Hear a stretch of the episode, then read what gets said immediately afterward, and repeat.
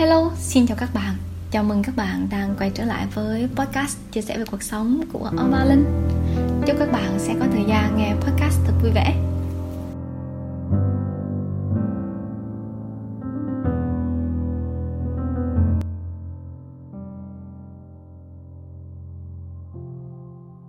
Uhm, Xin chào các bạn.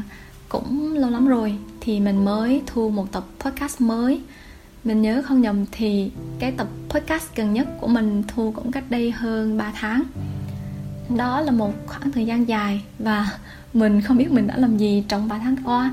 Nhưng mà thời gian trôi đi thật là nhanh, phải không các bạn? Thấm thoát thì cũng đã gần hết năm và tập podcast này sẽ lên vào đầu tháng 10 và mình nghĩ mà nếu chúng ta đếm thời gian bằng năm và bằng tháng thì chúng ta sẽ cảm thấy nó trôi qua rất là nhanh và khi nghĩ về việc thời gian trôi qua nhanh như thế thì mình lại lẩm nhẩm một câu hát trong đầu, đó là, năm qua tôi đã làm gì?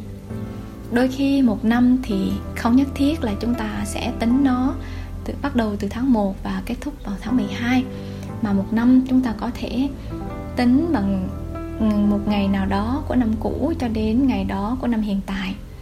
Và theo như cách đếm này thì khi ở thời điểm hiện tại thì mình có thể nhìn nhận được cái sự thay đổi hoặc là cái sự tiến bộ của bản thân mình. Và nói dông và nói dài như vậy để nó xuất hiện cái từ bản thân, vì tập podcast này của mình sẽ chia sẻ về sự lựa chọn bản thân trước tiên, trước khi lựa chọn vì người khác. Ừ, nếu như bạn thực sự có lắng nghe và theo dõi podcast của mình, thì các bạn sẽ nhận ra rằng đó là tập podcast này thì nó sẽ có cái điểm khác so với những cái tập podcast trước của mình. Thì trước đây mình thường sẽ viết tất cả những cái gì mà mình muốn chia sẻ ra trên một trang word. Và sau đó thì mình sẽ nhìn vào đó và mình đọc những cái điều mà mình được viết ra đó. Nhưng mà tập này thì mình chỉ vạch ra những cái ý chính và những cái ghi chú. Rồi sau đó mình sẽ nhìn vào đó và mình chia sẻ, mình sẽ diễn giải ra để nói nhiều hơn à, cho nên là sẽ có những cái đoạn mà mình ngập ngừng hoặc là lập từ hoặc là trong cách diễn đạt thì sẽ có thiếu ý. Nhưng mà mình nghĩ như vậy thì nó sẽ tiến gần hơn với mục đích của việc làm podcast đó là tâm sự. Do đó là mình hy vọng rằng với cái cách chia sẻ này thì nó sẽ mang đến cảm giác gần gũi kiểu như là mình ngồi bên cạnh bàn và huyên thuyên về những điều mà mình muốn chia sẻ rồi thì bây giờ chúng ta sẽ vào chủ đề của tập podcast ngày hôm nay luôn các bạn nhé. Thì tập podcast ngày hôm nay thì nó được lấy cảm hứng từ một câu nói mà mình rất là ấn tượng, Đó là Người không vì mình, trời tru đất diệt.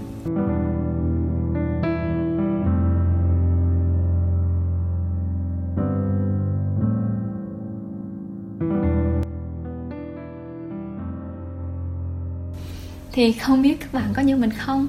À, khi mà nghe cái câu nói này á thì theo bản năng mình đã nghĩ rằng đây là một câu nói mà khuyên chúng ta nên nghĩ đến lợi ích của bản thân mình đầu tiên. Và nếu mà chúng ta không làm như vậy thì chúng ta sẽ bị trời đất tiêu diệt.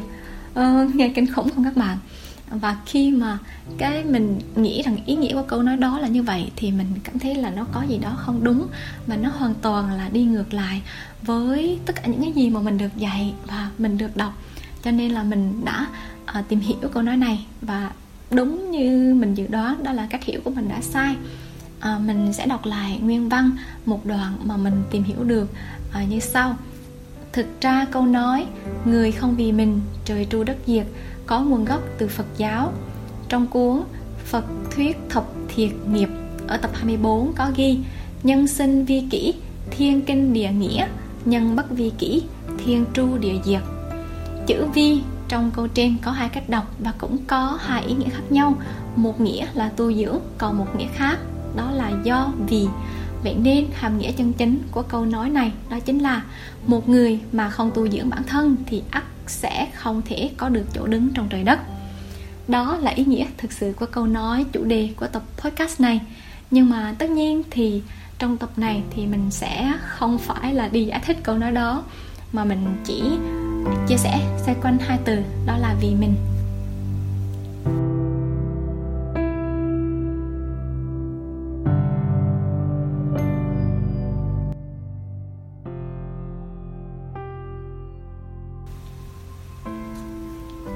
Đầu tiên, hãy vì mình trước tiên khi còn có thể. Mình đã từng nghe rất nhiều người sau khi mà lắng nghe họ tâm sự về cái sự hối tiếc hay là họ than vãn về một điều gì đó. Thì sau đó mình có hỏi về lý do, vậy thì ừ, tại sao ngày trước họ lại lựa chọn điều đó thay vì ừ, phải lựa chọn một cái lựa chọn khác?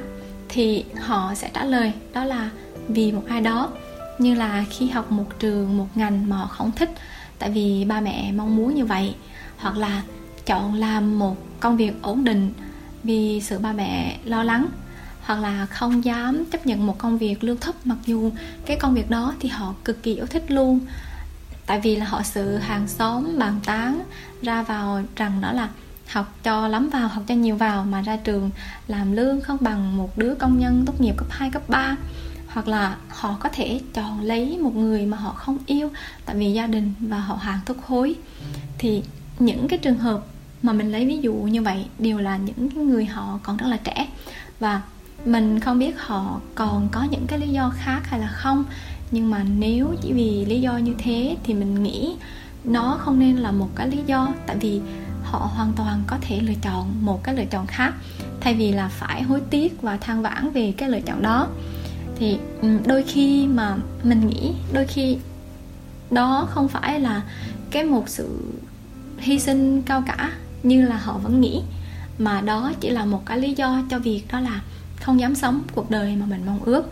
Và sự thật là không ai, kể cả người thân của chúng ta, muốn nghe rằng là chúng ta vì họ mà phải hy sinh cả. Bởi vì suy cho cùng, với những người mà thương yêu chúng ta, điều họ luôn mong mỏi nhất đó là chúng ta luôn được vui vẻ, hạnh phúc. Ba mẹ, hàng xóm, họ hàng thì họ không thể giúp chúng ta sống cuộc đời của chúng ta được. Việc học gì, làm gì, ở cạnh ai là những điều quyết định lớn nhất đến cuộc đời của mỗi chúng ta và gia đình, bạn bè hoặc là hàng xóm. Họ không thể mãi đi cùng chúng ta được. Nên khi mà chúng ta còn trẻ thì nếu có thể, hãy lựa chọn vì mình.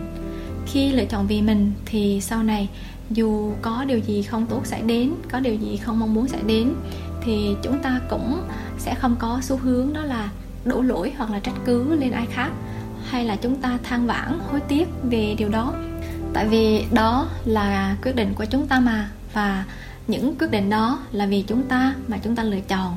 Cho nên chúng ta sẽ không có xu hướng đó là trách người khác. Và cũng vì thêm một điều nữa, đó là đến một lúc nào đó ừ, chúng ta sẽ có phải thêm rất là nhiều trách nhiệm khác. Như là chúng ta có gia đình nhỏ cần phải chăm lo, có ba mẹ già cần phải chăm sóc, thì khi đó việc lựa chọn vì bản thân mình thì nó sẽ bị giới hạn rất là nhiều và mình cũng rất giống như nhiều người khác, đó là không phải những quyết định của mình thì luôn được mọi người ủng hộ, đặc biệt là gia đình mình. Ví dụ như là ba mẹ mình á, ngày trước thì cũng mong muốn mình thi và học ngành y này, học hoặc là học quân đội. Tại vì ba mẹ mình nghĩ rằng ra trường thì đó, những ngành đó thì sẽ mang đến cho mình một cái công việc ổn định, có lương cao và nghe danh thì thấy nó rất là oai rồi tới lúc mình mình ra trường á, thì lại muốn mình tìm kiếm một công việc gần nhà. Rồi khi nghe mình mà đổi việc thì ba mẹ mình cũng thở dài và lo lắng. À, sao không làm một công việc cho nó ổn định mà cứ đổi qua đổi về làm chi? Nhưng mà mình tất cả những điều đó mình đều đã không lựa chọn theo mong muốn của ba mẹ mình. Vì mình biết năng lực của mình ở đâu và điều gì thì nó tốt cho mình nếu mà mình lựa chọn theo ba mẹ thì có thể ba mẹ mình sẽ vui trong một thời gian nào đó. Nhưng mà sau đó, nếu mình cảm thấy không hài lòng, mình thấy hối tiếc và mình buồn bã, thì mình tin chắc rằng ba mẹ mình cũng sẽ không đành lòng. Nhưng mà nếu mình lựa chọn theo ý mình, ba mẹ mình sẽ buồn một lúc. Nhưng mà sau đó, nếu thấy mình tốt hơn và vui vẻ với lựa chọn đó, thì ba mẹ mình cũng sẽ thấy yên lòng. Và giữa cái sự yên lòng của ba mẹ còn mình thì được sống cuộc đời của mình và sự không đành lòng của ba mẹ. Còn mình thì cảm thấy không hạnh phúc. Thì tất nhiên mình sẽ lựa chọn cái đầu tiên. Như bây giờ sau rất nhiều lựa chọn mình không chọn nó vì ba mẹ mình muốn như thế. Ba mẹ mình cũng vui vẻ và chấp nhận hỏi thăm mình hỏi mình à, công việc có tốt không? Mình nói dạ tốt. Thế là ba mẹ mình cũng yên lòng và không phải lo lắng gì cả. Vì thế mà khi còn trẻ nếu có thể thì hãy lựa chọn bởi vì mình và chọn bản thân mình đầu tiên. Và sau đó, vui vẻ, cố gắng với lựa chọn đó là được.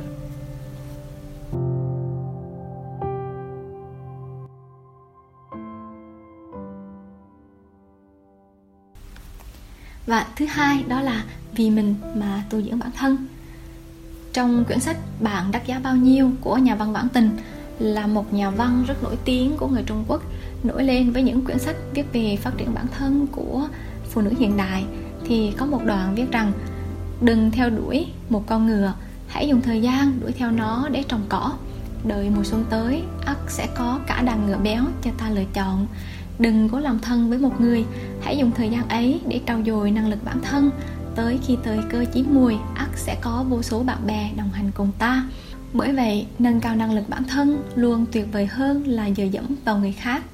Gieo hạt ngô đồng, ắt có phượng hoàng ghé thăm nếu hoa nở rộ, ắt có bướm ong tìm đến. Với mình thì việc phát triển bản thân thực sự là một việc quan trọng và cũng là ưu tiên hàng đầu ở thời điểm hiện tại của mình.